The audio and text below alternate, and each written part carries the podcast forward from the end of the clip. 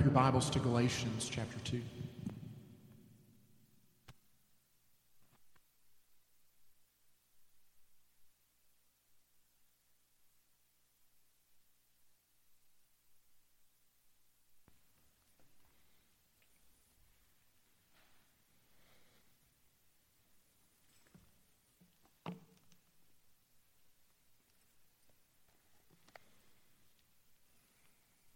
I asked you at the beginning of our series in Galatians a question. I asked you what is required? What, what else is required once you place your faith in Christ? Once you have become a Christian? What else? What else must you do to remain in God's good graces? That's a very pertinent question for all of Galatians. It's especially relevant for these verses at the start of chapter 2. So, Paul wrote this letter to the churches in Galatia to address some accusations that some folks were raising. Folks were claiming that Paul's gospel was incomplete. It didn't go far enough. Faith in Jesus? Oh, that's fine, they said. But you can't stop there. You haven't arrived until you've added to Jesus the laws of Moses. Those are very important, Paul.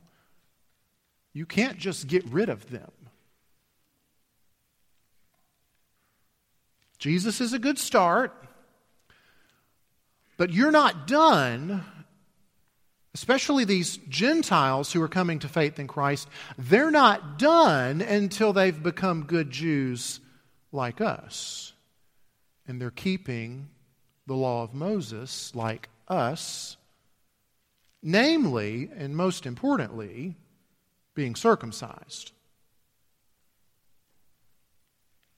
And these folks take great umbrage when Paul keeps saying, oh, no, no, no, Christ alone. Jesus is enough. He did all you ever need. Now, this is a very important distinction for Paul. So important, in fact, that if this distinction is not preserved in the church, he thinks everything in his ministry will have been a waste and will go down the tubes. So, as we dig into these verses this morning, I want to ask do you think the specific content of the gospel, the, the nuts and bolts, what does the gospel message contain, is it really that important? Is it as important as Paul is making it out to be? Is it worth arguing over to try to get the details of the gospel nailed down, squared away, and, and get them right? Would you dare even come to the point where you would say that someone wasn't a Christian based on the details of the gospel that they believe? I want you to think about that as we read. I'd like to ask you to stand if you're able. Galatians chapter 2, verses 1 through 10. This is the Word of God. Then, after 14 years, I went up again to Jerusalem with Barnabas, taking Titus along with me. I went up because of a revelation and set before them, though privately before those who seemed influential, the gospel that I proclaim among the Gentiles, in order to make sure I was not running or had not run in vain. But even Titus, who was with me, was not forced to be circumcised, though he was a Greek. Yet, because of false brothers secretly brought in who slipped in to spy out our freedom that we have in Christ Jesus, so that they might bring us into slavery, to them we did not yield in submission even for a moment so that the truth of the gospel might be preserved for you. And from those who seem to be influential, what they were makes no difference to me. God shows no partiality. Those, I say, who seemed influential added nothing to me. On the contrary, when they saw that I'd been entrusted with the gospel to the uncircumcised, just as Peter had been entrusted with the gospel to the circumcised, for he who worked through Peter for his apostolic ministry to the circumcised worked also through me for mine to the Gentiles. And when James and Cephas and John, who seemed to be pillars, perceived the grace that was given to me, they gave the right hand of fellowship to Barnabas and me, that we should go to the Gentiles and they to the circumcised. Only they asked us to remember the poor, the very thing I was eager to do. This is God's inspired, inerrant, infallible, and authoritative word. Let's submit ourselves to it now, even as we pray to the Lord. Father, would you help us? Would you help us with the details of the gospel? Paul thought it was a really big deal. Confirm in our hearts from your word that it is a big deal. And show us, Holy Spirit, why it's a big deal and what what the problems are that will crop up if we don't get the gospel right. And help us most of all, most importantly of all, to bank our very lives on this gospel, to trust it and it alone, and nothing in addition to it. We pray these things in Christ's name and for his sake. Amen. Please be seated. Paul's law free gospel was under attack. All kinds of accusations were flying about Paul, about his apostleship, about his gospel, about who he got his gospel from, about how he got his gospel. Whatever holes his opponents could try to poke, they were trying to poke him. Whatever they could do to try to undermine his gospel message that said Christ is all you need. You don't need the Mosaic law anymore for a right relationship with God. Whatever they could do to attack his law free gospel, they did. And so it finally gets to the point where Paul says, All right, I need to take a road trip. And I'm taking Barnabas with me, of course hmm, who else should I take with me on this little road trip of mine? I'm going to take Titus. I'm going to take this gospel that I've been preaching for more than 10 years now, this Jesus plus nothing gospel of mine, and I'm going to force the issue. I'm going to take Titus along with me. This uncircumcised Gentile friend of mine who has placed his faith in Christ. I'm going to take him with me. Because he has not added to his faith in Christ the laws of Moses. He's not been circumcised. This is pretty bold on Paul's part. Kind of daring. Paul wants to force this issue. He wants this to come to a boiling point. He wants to see what the rest of the apostles in Jerusalem have to say about it. So let's look first at the result. I'm going to give you kind of a, a real fast summary of what the passage is about, and then we're going to dig in uh, to the, the points there on, on the outline in your worship folder. What's the result of this road trip, of this meeting, of, of forcing the issue? Verse 3 Titus was not forced to be circumcised. Law free gospel one, false teachers zero. What was the result of their meeting? Look at verse 6. The apostles that were there, when Paul said, Hey, here it is. It's what I've been preaching for more than 10 years. This is the gospel of Christ. What do you got to say about it? they added nothing. They added not a single thing to what Paul had been preaching. They changed nothing. They added nothing. They affirmed the law free gospel Paul had been preaching. Law free gospel. Two, false teachers, zero. They didn't add a single thing. If you remember a couple of weeks ago, I made up a gospel law of addition. Right? Kind of like this foundational thing about multiplication. If you multiply anything by zero, you get zero. So the gospel law of addition from a couple of weeks ago that I made up Jesus plus anything equals nothing. It's good news here that the apostles did not add anything to the gospel Paul had been preaching. What's the result of the meeting? Look finally at verse 9. So he didn't have to be circumcised. They didn't add to the gospel. In fact, they give him this right hand of fellowship. So, this weird thing in Christian circles goes all the way back to the first century. I'd like to give you the right hand of fellowship, right? It means they approve, full approval. They said, Paul, we're on the same page with you. Your law free gospel is the gospel. So now three for three. It's a great result for Paul. It's a great win for the gospel.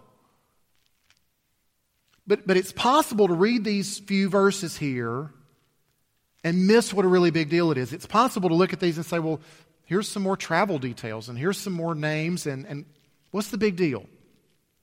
It's possible to miss how crucial this was for the history of the church.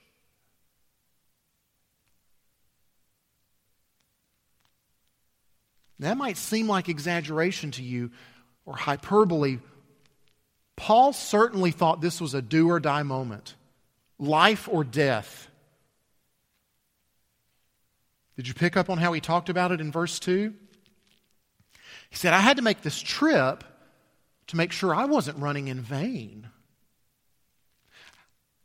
I had, to, I had to make this trip to make sure that this wasn't all for naught. Really? That serious? And then in verse 4, he's got sort of this language of espionage, like this sinister mission of folks in secret coming in and slipping in and spying out. And if they succeed, the result will be slavery? Really, Paul? I mean, it's, it's just a few little do's and don'ts.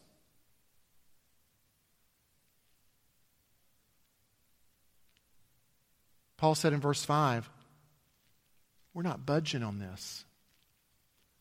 Not an inch, not for a moment. Zero tolerance for any additions to the gospel. So, what's the big deal? What does it hurt if somebody comes to faith in Christ and then decides to be circumcised? Is that really so dangerous? Will keeping a few of Moses' laws really enslave people? Could a negative outcome to Paul's trip to Jerusalem really have spelled disaster for the church as we know it? Yes, yes, and yes. Adding to the gospel really is that serious. Three things that I want us to see this morning about adding to the gospel Addition is division, addition is betrayal, and addition is redundant. Number one, addition is division, which sounds like a mathematical conundrum. But where the gospel is concerned, adding to the gospel inevitably leads to division in the church. Go back to verse 2 again. Paul is afraid. He says, Man, i might have been running in vain this whole time. By this point, he's been preaching and planting churches for over 10 years, and he fears that it all might have been a waste of time. Now, here's an important question, because we might just casually read this and say, oh, he's, he's afraid that he might have gotten the gospel wrong. That, that's one way that you could read this. I was afraid, I had to make sure that I was not running or had not run in vain. And so he's going to Jerusalem to make sure he got the gospel right. Right? No. No. We've seen already. There's not a chance that that is the case. He's convinced of the gospel. He received it from the risen Lord Jesus on the Damascus Road, as recorded in Acts 9. And if you remember back to chapter 1 a couple of weeks ago, this dire warning he gave, do you remember that? When he said, Hey guys, even if I come back at a later time and preach to you a different gospel. And then let me double down on this and up the ante a little bit. Even if an angel from heaven comes and preaches to you a different gospel, what's the result that he says should happen? Let them be damned to hell for eternity. Anathema, he says. So he's not exactly uncertain about his gospel. What he is uncertain about, what he is fearful for, is the future of the church. He's afraid that there will be a division over the gospel because of the addition, and there will end up being, in essence, two churches. There will be a church who has Jesus plus Moses, and a church who has Jesus alone, and the two can never be reconciled together. Adding to the gospel divides. Now, in the first century, that division was pretty clear along the lines of circumcision and uncircumcision, which that wasn't the only thing. It was kind of the entirety of the ceremonial law that Moses had spelled out. But circumcision just serves as a good representative for the whole of the Mosaic law. And so in the first century, that's how the dividing line would have been circumcised and uncircumcised. So our additions today, right? 2017 in Orangeburg, South Carolina, there's not a similar dividing line created by our additions to the gospel. But there are still things that we're adding to the gospel. Things that we say either officially or unofficially, where we say, oh, yes, Jesus is fine. Believe in Jesus. But if you're really going to be serious about being a Christian, well, then there are a few things that you certainly won't do and a few things that you certainly will do. Certainly, you won't drink or dance or play cards or vote for that political party. Certainly, you won't watch that type of movie or read that type of book. You couldn't possibly do those things and call yourself a Christian.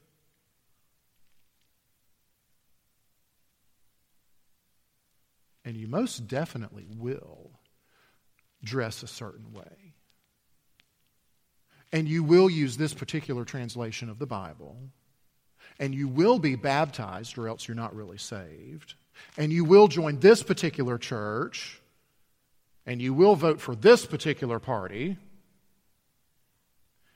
Because if you don't do these things and you don't not do these things, how could you possibly consider yourself a Christian? We add these things to the gospel and we divide.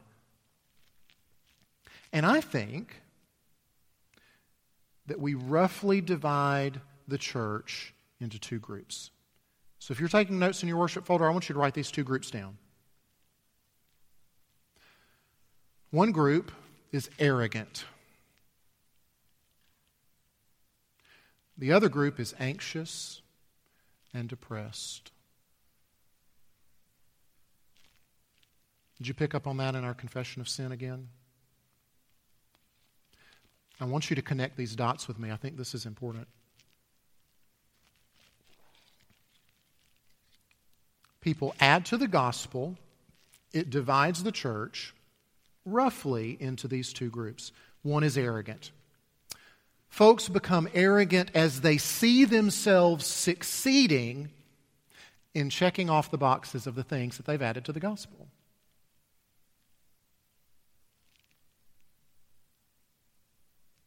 Start to feel pretty good about yourself. I am doing, look at those. Every single box has a little check in it. I'm doing pretty good, if I do say so myself. The arrogance creeps in.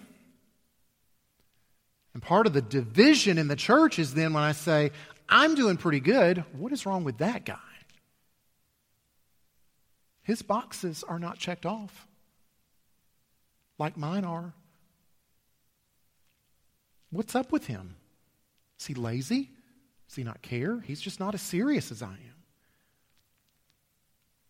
And we are divided. The other group is anxious and depressed. Uh, I'm not really as good at keeping all these rules, not as disciplined. In fact, you know what? I, am a, I'm a screw up and a failure. Gosh, I'm probably not doing enough, am I? I'm, I'm pretty sure I'm not doing as well as that guy.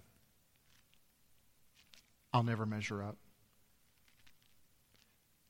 And I become a slave to these little boxes. I become a slave to these do's and don'ts that have been added to this gospel. And I wrestled a bit with verse 4 this week, and I asked myself the question why? Why would somebody want to do this? Why would somebody want to add to the gospel? See, verse 4 says they snuck in, they spied out this freedom that we have in Christ, because that's really what Paul's gospel was, was a gospel free of the law's demands, a gospel free of boxes to check off. So, why would someone want to trade freedom for slavery? And I don't necessarily think that was the intent of these false teachers. I don't think that they woke up one day and said, Yay, slavery! How can we do that? But I think what Paul is giving us is a commentary about the effects of what they did. The effects of what they did did lead back to slavery and not freedom in Christ.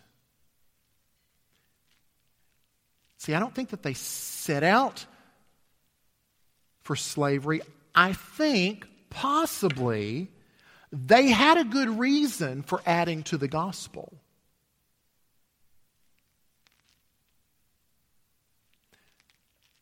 What if it went like this? You know what? If I if I add some do's and don'ts here, I think it'll be a little easier to manage. I think it'll be a little easier to figure this thing out and see if I'm measuring up. Because honestly, what Jesus laid out, it was just a little lacking on the details. It was a little vague. I mean, all this love the Lord your God with all of your heart and soul and mind and strength, and love your neighbor as yourself. It's a little hard to quantify, don't you think? That's a little hard to know at the end of the day. Did I, did I do that? Was it, was it all my heart and, and all my. There may have been a little bit of my strength that got left out. Oh, and this neighbor, I don't even understand what that means. Love your neighbor as yourself. Gosh, that's just hard. I can't know how I measure up with something that vague and that lacking in details. How will I ever know that I've done enough if that's all it is? How will I know that I'm at least doing better than that guy over there if we don't spell this thing out some more? See, I, I, I think when folks are adding to the gospel, they're, they're wanting to know how they measure up. They're wanting to know if they're succeeding or not. But what they fail to see is the whole point of love the Lord your God with all your heart and with all your strength and with all your mind and love your neighbor as yourself. The whole point of that is to show you that you couldn't possibly measure up. Never.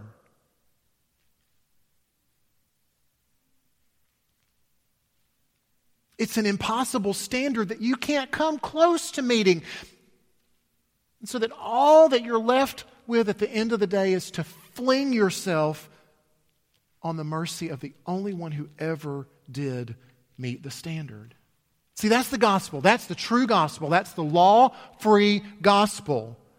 The Jesus only gospel that Paul was bound and determined to protect and to preserve and promote and defend.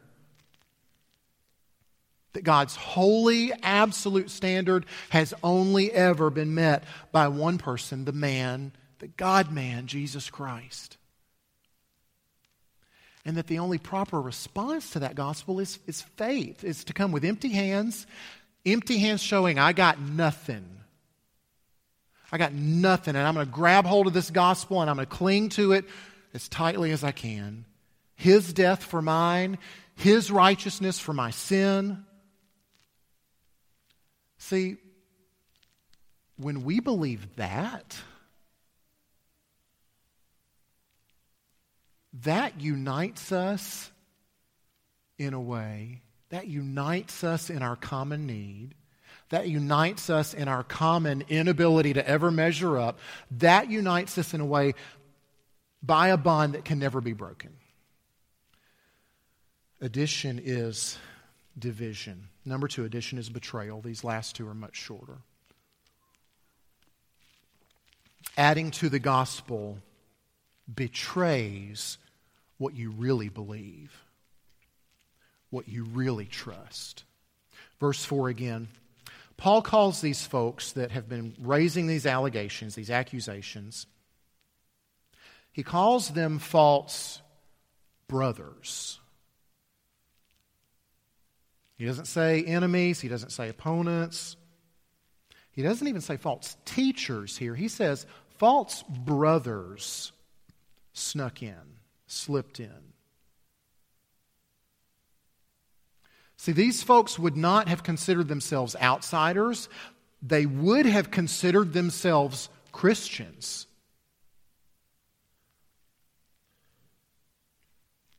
And Paul says, Paul dares to say, No, you're not. No, you're not. Know, that's, that's bold. Some might say, well, that's not very charitable of Paul. It's unkind. It's a big deal to tell someone who thinks they're a Christian, no, you're not.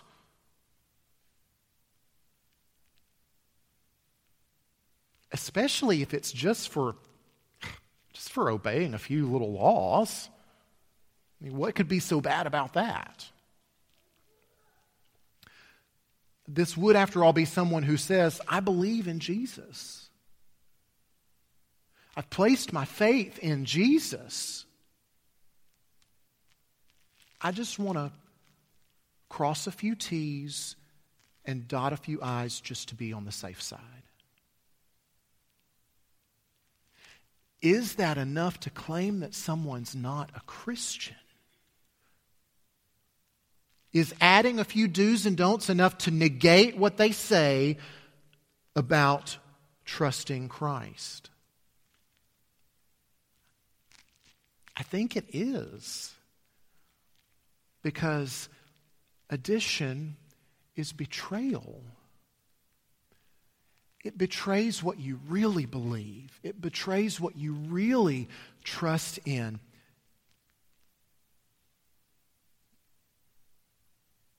If faith in Christ is the right response to the gospel. And it is, trust me. That faith is saying, I believe this thing. I trust this thing. I trust in what Christ did for me. The righteous life that he lived, I, I trust that for me. The, the sacrificial death that he died, I trust that for me. You receive it by faith. You say, I trust it. But then, if you add other things on top of that, just to be sure, it betrays the fact that you do not indeed trust what you said that you trusted.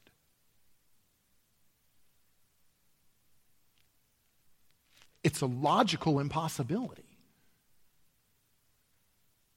to say, I trust this thing, but let me do these other little things just to be sure. Addition is betrayal. Thirdly, addition is redundant. This is something I, I didn't really begin to see or, or think much about until yesterday. Thinking back through these verses. In verse 7, I was just struck by this one gospel being sufficient both for the circumcised and the uncircumcised. That, that's pretty impressive. When, when, Paul and the rest of the apostles were, were realizing in all of this meeting and talking about the gospel, realizing, yes, Paul, you've been entrusted with the gospel to take it to the uncircumcised, and, and Peter's been entrusted to take it to the, to the circumcised. That's pretty impressive. So, so this one gospel is sufficient for the circumcised, for those who've been faithful to the Jewish faith, to those who have been God-fearers and God worshippers, who then complete the cycle and place their faith in the promised Messiah. The gospel is for them. But it's also for the uncircumcised, for the Gentiles, for the pagans who haven't given Yahweh the time of day who've been worshiping all kinds of other gods and idols and doing hedonistic things that I wouldn't dare describe in present company. The gospel's for them too. Nothing has to be added to the gospel or changed about the gospel. It is sufficient for both. Adding anything to the gospel would be redundant. It's not necessary. Now, with that being said, I'm sure that Paul probably emphasized a few different things and maybe presented the one true gospel slightly differently to his pagan audience than Peter would to his God fearing Jewish audience. I think the same thing is true today. Gospel is sufficient, needs not be added to or changed now, our groups today, again, don't have the same labels. Today, we're not dealing with a group that is circumcised and uncircumcised. But I think our groups are roughly parallel. That we do have religious folks and we have irreligious folks, and they both need the gospel. Because, see, people are seeking salvation both ways. They're, they're seeking to make life work, to, to, for it to have meaning and significance, some through keeping all the rules, and others through pretending that the rules don't exist. And here's how the glorious gospel of free grace in Jesus is sufficient for both, without change or addition. To the religious, to the rule keepers, to those thinking that they're okay if they dot enough I's and cross enough T's, to those people the gospel confronts and says, You'll never be enough. It's not possible to cross enough T's. In fact, your, your T crossing and I dotting, it's not really up to snuff anyway. Everything you've been done, your whole cadre of work has been weighed and found wanting. All you can do is throw yourself on the mercy of the court and Cling to the one, the only one, who ever did dot the I's and cross the T's. So that's the gospel to the religious. What about to the irreligious? What about to those who've thrown out all the rules? two things I think the gospel says to address the irreligious. The first is this the gospel to the irreligious says, you know what? Pursue every pleasure. Pursue every pleasure, every vice, every desire and lust you can think of, and you will never, ever find satisfaction until you're satisfied in the arms of your Creator, the one in whose image you were created, the one whom you were created purposefully, hardwired from the womb to be absolutely and completely restless until you find your satisfaction in Him. That's the first thing the gospel would say to the irreligious. The second thing is this. You know what, person who's thrown out all the rules? In your, in your quest and your thirst and your pursuit, you've done a lot of shady things. You've done a lot of terrible things. But you have never once gone beyond the reach of saving grace. You're not strong enough or capable enough to even do such a thing. Your biggest failure is no match for the depth of the mercy and grace available in Christ. So, whether you've been trying to be a good little boy or a good little girl to stay in the Father's good graces, or you've run away from Him and made a royal mess of your life, the law free gospel of grace in Jesus is all you will ever need. Let's pray.